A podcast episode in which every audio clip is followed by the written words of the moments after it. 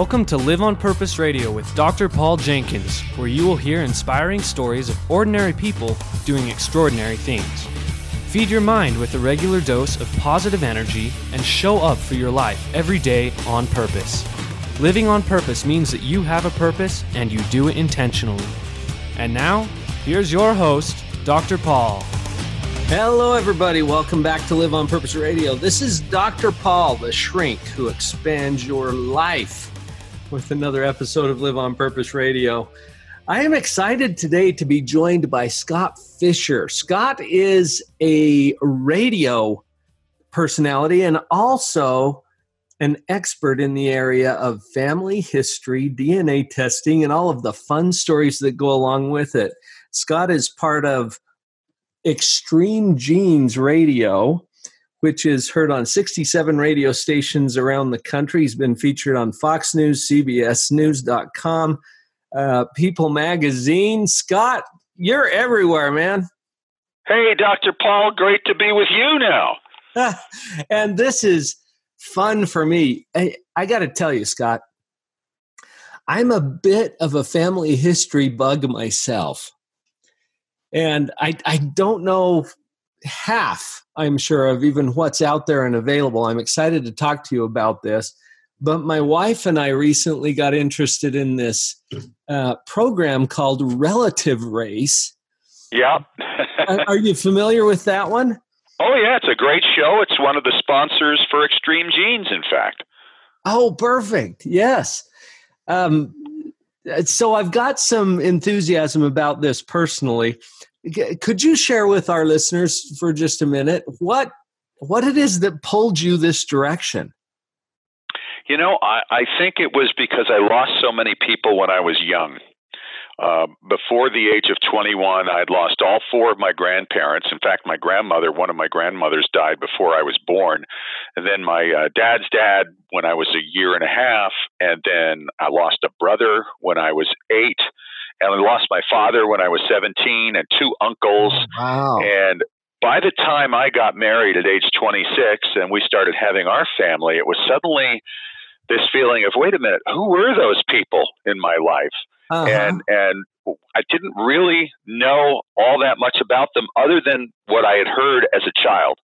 And there were still plenty of folks around who could fill in some of those gaps. And I started collecting the stories, and then I started writing away for documents, and then I started making the trees and visiting cemeteries and going to libraries. And, and mm-hmm. that was 35, 37 years ago now.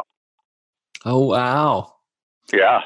It, it, it gets into you, doesn't it? Oh, absolutely, and and it is a obviously a great diversion. But you know, for the benefit of your family and your children, to have that information, uh, Emory University did a big study on this and found out that children that knew the stories of their ancestors were better able to deal and cope with the issues that face them through their lives. It's almost as if you extend your life experience through those who came before you. Wow. You know, I've had a sense of this, and as a psychologist, Scott, it's interesting to me to see what the impact is when we understand our roots. You know, the yeah, it's huge where we come from. So you're saying well, and, been established through the research as well. Yeah, absolutely. And you look at uh, look at all the adoptees who are out there. They are desperate, many of them, to know about their birth families and people want to know where they're from and they want to know how they got there because the story you know it's it's the museum of you right? Right and yes. it, it's you know how did this all happen? Because let's face it we are all the result of a lot of seemingly random things that have happened over the centuries. And you mm-hmm. change any one of those things and either we are not we don't exist mm-hmm. or we're somebody completely different and uh, it's fascinating to learn at least what some of those things are and were and and the miracle that each of us is. You do this podcast called extreme genes. Mm-hmm. and uh, can you could you share for just a moment what that is so that we understand the context around some of the next questions i'm going to ask you? Sure yeah. I started it in 2013 on an AM and FM uh, combo station in uh, Salt Lake City, Utah. And uh, at that time, uh, I wasn't quite sure where it was going to go, but it got picked up for national syndication the following January in 2014. And uh, now we're heard on 67 radio stations around the country. We're on in Boston, Atlanta, uh, Dallas. Phoenix airs us twice. I think the same in Las Vegas, if I'm not mistaken.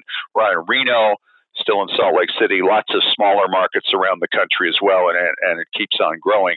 And the idea of the show, first of all, is just, you know, basically I'm kind of the Pied Piper of family history. I just think that it's so universal. Uh, the, the people's desire to know about their roots and their stories. People mm-hmm. want to know how to do this, and they want to hear the results that other people get. So the show, first and foremost, has got to be entertaining. It's it's not um, you know it's made as a radio show first before it becomes a podcast, and mm-hmm. basically we air it and then we share it later on. Uh, and, and, so we tell a lot of stories there. We we love to find ordinary people with extraordinary finds and how they did it. We have lots of experts on, for instance, CeCe Moore, who you may have just seen on uh, 60 Minutes over the weekend talking about genetic genealogy and how uh, DNA and, and this genetic genealogy is being used to solve cold cases, rapes and murders from 30, 40 years ago. And she's right at the center of that. And she's a regular on Extreme Genes. We have her on all the time. She's a, a very dear friend. Uh, and, and, we get people on to talk about, you know, how you find something in Norway, for instance, or mm-hmm. what's what's the latest uh, that's been digitized out of New York City. And we often will share stories with how those, te- you know, what those techniques have created for people. So it's really, uh, you know, hopefully useful at the one end. We want it to be mm-hmm. inspirational, we want it to be entertaining, and we want it to be educational. We do all of those. The show is about uh, 40, 40 some odd minutes each week. And then we also release uh, a thing we call uh, Fisher's Top Tips we do a couple of those a week as well. And those are really short. Mm-hmm. Those are 45 seconds to a minute or something just to get people thinking. And um, that's what we do. So, not only the stories, but some of the practical things that people yeah. can actually do to get connected to their history, their ancestry. Yeah, we talk about a lot about DNA, for instance, because that's really the hot thing right now, and how you can take your matches, excuse me, how you can take those matches and develop them, even those people that don't have a family tree connected to those matches, and discover what lines those people come from. And so you can not only break through what they call brick walls, where you can't get beyond a certain ancestor, but you can also validate your research because you know let's face it sometimes we get off on the wrong path ah. and it's great if you can find oh my gosh look i've got five different matches from my third great grandparents and i wasn't quite sure i had the right ones but look at all these people connect mm-hmm. to me through dna and through the same tree and so uh, you know it's it's great to get that validation and connections i recently uh, met online this way uh, a, a distant relative in Australia. She's my fourth cousin. And then she moved to London. And so she lives in London where our people, our common people were from. And she's offering to do research for me there. Hey, let me know what I need to look for. I'll go get it. Oh. You know, for all of our sakes. And, it, and it's fantastic. It creates this collaboration. Uh, some people uh, have uh, have found uh, photographs and documents and family Bibles through connecting with these uh, distant family members, and I've been fortunate to be among those who've had that kind of experience, and it's it's incredible when it happens. You're describing something that people who have experienced it will immediately recognize. I remember Scott feeling that that this was a little foreign when I was first introduced to it. DNA testing, what's up with that? and uh, my wife actually purchased two DNA kits for Christmas last year. Yeah. And I'm like, what? Why, why are you giving me this? And that's about the same time that we started to connect to that show that I mentioned earlier, Relative Race. Relative Race, yeah. Where people who have no idea what their family history is, through this DNA testing, can start to discover things about who they are and where they came from, which eh, I, am going to use the word enrich. It, it enriches yeah. their life. Yes, it really does. You know, it, it, it's fascinating. DNA is is powerful in and of itself, but mostly when it's in connection with with the records. And uh, when you have the records in combination with the DNA, you get that validation, you get those ties. Because right. if you had no records on your side, no records on the other side, and you just see that somehow there's a DNA match, that could be from any branch of the family. Mm-hmm. And and so that's a bit challenging. But if you're asking what's the fuss about, uh, yes. where do you begin? I mean, for anybody who has done this for a long, long time, and certainly before DNA came along, uh, this this has been a fascinating journey, and a lot more people are getting into it because of DNA. Let me take you back to the late '90s.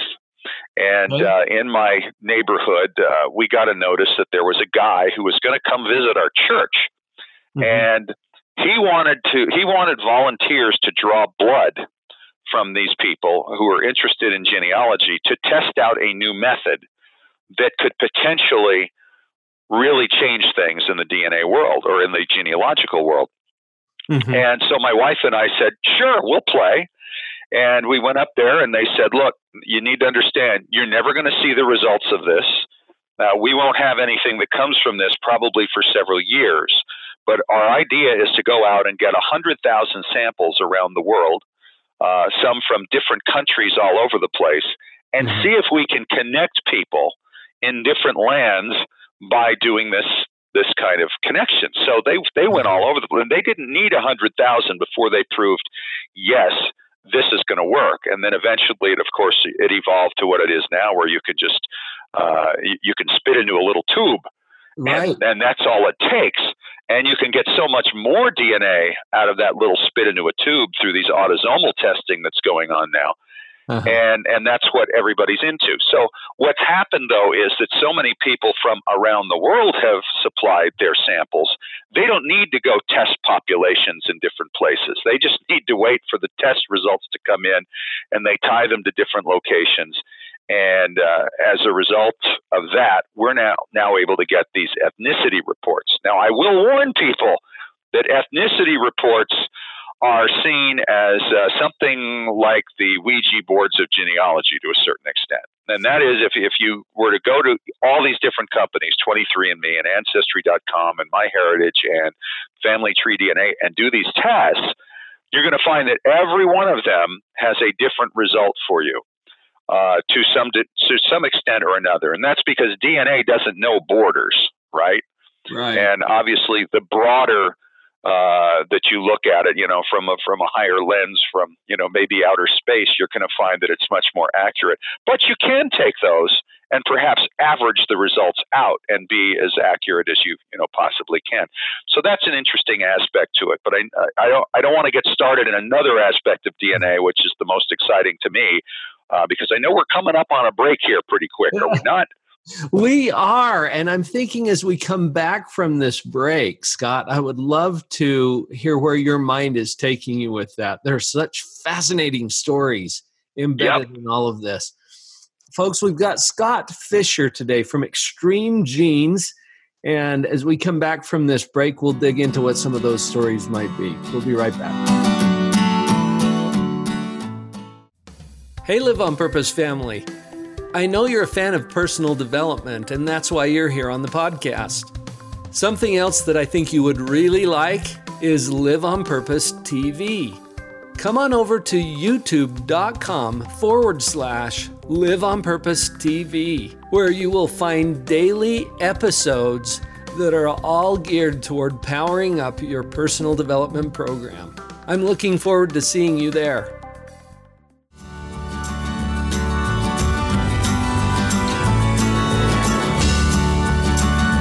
We're back. Scott Fisher at Live on Purpose Radio today, and we're talking extreme genes, which has something to do with DNA. And Scott, before the break, you were just starting to roll with this. This is a hot topic right now among a lot yes. of people. Yeah, we talk about it on the radio show all the time because it's it's really what so many people are using as their gateway drug into family history research. and and I've helped a lot of people with this, uh, you know, just personal friends as things have evolved. Uh, you mentioned getting a DNA kit for Christmas, and I had a longtime friend whose daughter gave her a DNA kit for Christmas because uh, my friend had been adopted. Uh-huh. And so she's in her mid 50s and she she was thinking, "Oh, I'm just going to I'm going to find out what my ethnicity is, what my background is." Right. And she wound up uh, hearing something about matches and what's this matches thing about? So months later after she'd gotten her results, she went back in and saw, "Oh my gosh, I have a first cousin matching me here." And she didn't know what to do with that. Oh. So she called me and said, "Can can you help me with this?" Mm-hmm. I said, come on over here. Let's take a look at it. And she had had some information about her birth mother given to her when she was ill about 20 years ago that the adoption agency had provided her. And it mapped out this birth mother's family by age, no names, no places, but it had age and birth order and uh, a, a, general idea of uh, what some of the people did for a living, their education level and it matched perfectly the mother's side of this first cousin. And from that, we were able to identify who that birth mother had been, and she'd since passed. We reached out to that first cousin, and the woman said, Oh, I'm not surprised. yeah. I'm not surprised that she had a child that she gave up, but she said, You have a half sister, and let me reach out for you and, and introduce you. And so they had uh, a lovely meeting, and they're still in touch three years later. And then now that we knew the mother side of the family based on this DNA and, and who matches were shared with with this cousin, we were now able to look and say, okay, let's eliminate them. These other people are your father's side. And she had a match to a first cousin, one generation removed, who was younger, and then another first cousin, one generation removed, who was older meaning he was a first cousin to her father. Uh-huh. And these two first cousins, once removed, were cousins to each other, about second or third level, but we knew who their common ancestor was. So we went back, we found the common ancestor who was born in the 1860s, he and his wife. And then we pulled down and figured her father had to come from the grandchild level from these people. And mm-hmm. from that, we were able to identify the birth father, and verified it by finding matches to his mother's side to the, the birth father. I mean, it's very complicated, but wow. at the end of the day, you have to check it in different directions to make sure it all fits. And so we found out that he was actually a milkman, and uh, the birth mother was uh, was a customer along his route. Oh no! oh yeah, and so they they gave her up for adoption, and we reached out to uh, the younger first cousin once removed because it was his father, I believe, that was the uh, the first cousin to my friend on this side, and he said, "Well, you have a half brother," and so uh, he wow. went about making the introduction. He called the guy uh, and as he was just leaving work, he was sitting in the parking lot, and he said, "Well, my my son did a DNA test, and the results have something to do with you." And he said, "Well, what would that be?" And he said, "Well, we've discovered that you have a sister." And there's just long silence. And this man had lost a sister to cancer, and his and his other only sibling, a brother, in a plane crash many years ago and oh, had wow. no family left. His parents were gone, and he felt he had no one to celebrate holidays with and milestones for his children. And he was just thrilled. I have a sister. And before he even called his wife, he picked up the phone and called my friend and said, Hi, mm-hmm. I'm your brother. And uh, my wife and I got invited to their first reunion where they all got to meet for the first time. And he went ahead and did a DNA test, which of course validated my work, mm-hmm. and uh, which was absolutely thrilling. And they are still three years later. They see each other all the time. They have dinners together. They get together, and it was, it was great. But here's the thing, though, that you need to understand: it doesn't always work out that way. For instance, I had a neighbor who came to me one day and said, I have a weird first cousin match. And uh, I said, Oh, okay. Well, you know, happens. She said, yeah, I, he called me and asked where I fit in. And he, he asked me for who my parents and grandparents were. And I asked who his were. And we didn't recognize any names. And I said to him, well, it just must be a mistake. Uh-huh. And I, I, I tried not to explode in laughter. Yeah, you don't want to, you know. And I said, well, those don't, those are not mistakes. DNA doesn't care what you think, what you want. It is what it is. And I said, if you really want to, what's that? I, I was just thinking, or about social expectations. Yes. There's so, a lot of things uh, I said, people want to keep secret. Yeah, I said if you really want to know, we can figure this out. Um, but you know, it, it could it could imp- imply something with your parents or your grandparents or his. I got to look at this thing. Uh-huh. So she came over a couple days later, and we mapped out this guy's tree from what he had provided to her, mm-hmm. and extended it. And then we mapped out her tree, and so we had both. Mm-hmm. And I said, here's the deal your matches that you share with this guy are either going to match him or they're going to match you. They're going to match this tree or they're going to match his tree. And as we went through it, it consistently matched the other guy's tree.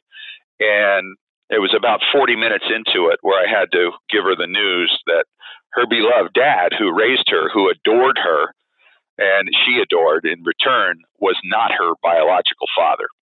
Right. And you know, just the shock of the whole thing. It was the worst day of my life doing genealogy was to have to tell her that. And yeah, and uh, I, I said to her, "Do you think maybe you came along uh, before they came along, and your mom brought you into the marriage?" And they, she said, "No, I was a middle child. Of you know, she was like third or fourth out of six kids. Oh, so it was an affair situation. Yeah, and you know it what? was it, it was tough and it's been almost a year and a half and she's still dealing with that you know? You know scott we all have stuff.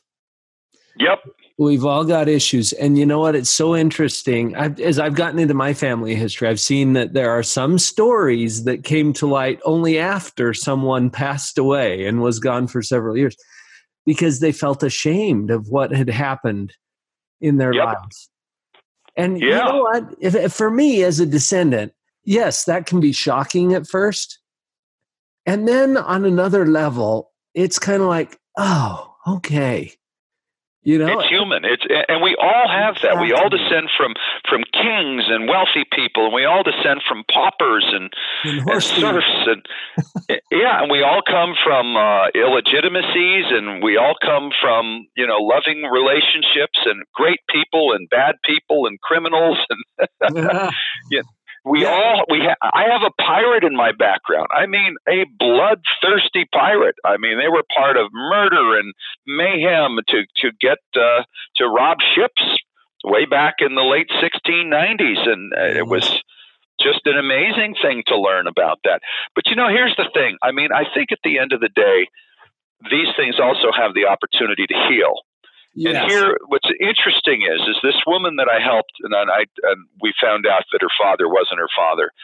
Living right next door to her is another guy who grew up, who accidentally at the age of 12 discovered his own birth certificate and learned that his father wasn't his father. And his life went into a spiral. He didn't tell his parents what he had discovered and uh, his his school grades went down. He was picking fights with friends, and he had no idea why he was behaving this way. Mm-hmm. And he would hear rumors over the years about who his actual father might be.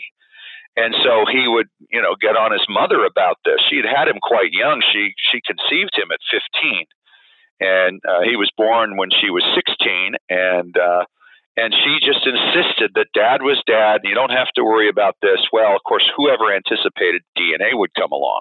Right. And he's in his mid 50s. And, and he had many other problems come up in his life. And as a result of it, and you know better than anybody, Dr. Paul, that uh, when these things happen, sometimes other stuff can come up into your mind that can really stir up. And he he couldn't sleep at night in his mid fifties over this question of who his father was. He had to know and mm-hmm. wanted to know. And he, you know, he knew there were people out there who at least thought they knew the answer to the question. Um, and they wouldn't tell him. They wouldn't share with him. Well, we'll wait till your mom's gone because she's still living in her 70s. And, you know, her mom, I think his mom was always terrified that he would find out for whatever reason. Mm-hmm. Well, there's a tool called GEDmatch where you can take your raw DNA from Ancestry and some of these other sites and share it there, and you can meet other people that you might match to. And they have a tool there called Are Your Parents Related? And we, we clicked on that and discovered that his that, that the story that he had heard, that his actual birth father was a first cousin of his mother, was true. Oh. And we knew immediately now who this person was. And um, and and it's amazing. I mean, it's really ugly. And she claimed that uh, perhaps uh, he had taken advantage of her. You know, she didn't want to believe it when he shared the results. Mm-hmm. Um, she didn't want her. She was terrified her husband would find out. And you know, I mean, it's just it was a mess. But my friend is perfectly at peace now because he knows who that person is. Yeah. And oddly, he discovered that that man was also fathered by somebody who wasn't his his known father. And so we have that line as well. And so as ugly as the truth was, even that truth solved the problem for this man. And mm. so you have, you know, sometimes the results tells you the truth and it's devastating and other times it tells you the truth and it's it's freeing in its own way and yes. uh, and it's amazing. And one quick story. I know we're almost out of time here. Um, there were a couple of people who got some odd results and reached out to each other. They were matching each other's people that they should match, and it turned out that the grandfather of one and the father of the other were switched at birth in 1913 in the Bronx in New York. Oh wow! And only through DNA could they figure it out. So you have this short. Uh, little Jewish guy being raised by this big, tall Italian guy, and vice versa. And the ah. pictures were incredible to see how much they, you know, and they basically had swapped cultures and family history and, and every their futures, everything had changed, and and same mm. for hmm. many of their descendants. Uh, so if if it's important to have a squeaky clean, fits the mold perfect story for your family history, then you may not want to get into DNA testing. Don't do it. I'm more, you know, nobody expects these things when they happen. Nobody expects those. That's why they don't pay much attention to the warnings. But if you can't handle something that comes up that's kind of bizarre, maybe a half sibling out there, maybe for a lot of men, they don't know they have children from their younger days, you know? Mm-hmm. And they show up they show up. This is something that we can find now. I, I, love what you said, though, Scott, also about it can also be a healing experience. Absolutely. And for many people, it is. Mostly it is. But yes. there are occasions where stories come along, like the woman discovering her dad wasn't her dad, and both parents were deceased, so she couldn't talk to anybody about it, and it's mm-hmm. been really hard on her. Good to know, though, also at another level, that we're all human. You know, That's right. That, Take some That's of right. the pressure off so that we don't have to be this picture perfect version of. Well, you know. hiding secrets for generations isn't healthy for anybody. I agree. Yeah. Uh, painful, but painful and bad aren't the same thing. That's right. Mm-hmm. Potentially. You've got a little warning that you share at the end of your show. Would you share that with us as well? Uh, oh, I always wrap up Extreme Genes thanking people for listening to us. So thanks for joining us. Talk to you next week. And remember, as far as everyone knows, we're a nice, normal family. as far as everyone knows. Scott, how can people find you? Extremegenes.com is is the website, right? What, yep. what other ways they can connect? Well, uh, the, the podcasts are all available through iTunes and iHeartRadio, and of course on ExtremeGenes.com. And uh, there's uh, there's also an app you can download for free for many of your devices, and you can catch all of the podcasts right there. And uh, we appreciate it. Have some fun with this, folks. Remember the warnings. Don't get you know too tipped over by the fact that you know your family too might have. That's it fun stuff going on. well, excellent. Scott, thank you so much for joining us at Live on Purpose Radio today. Thanks for the invitation, Dr. Paul. Great to talk to you. It's time, everyone, to go live on purpose.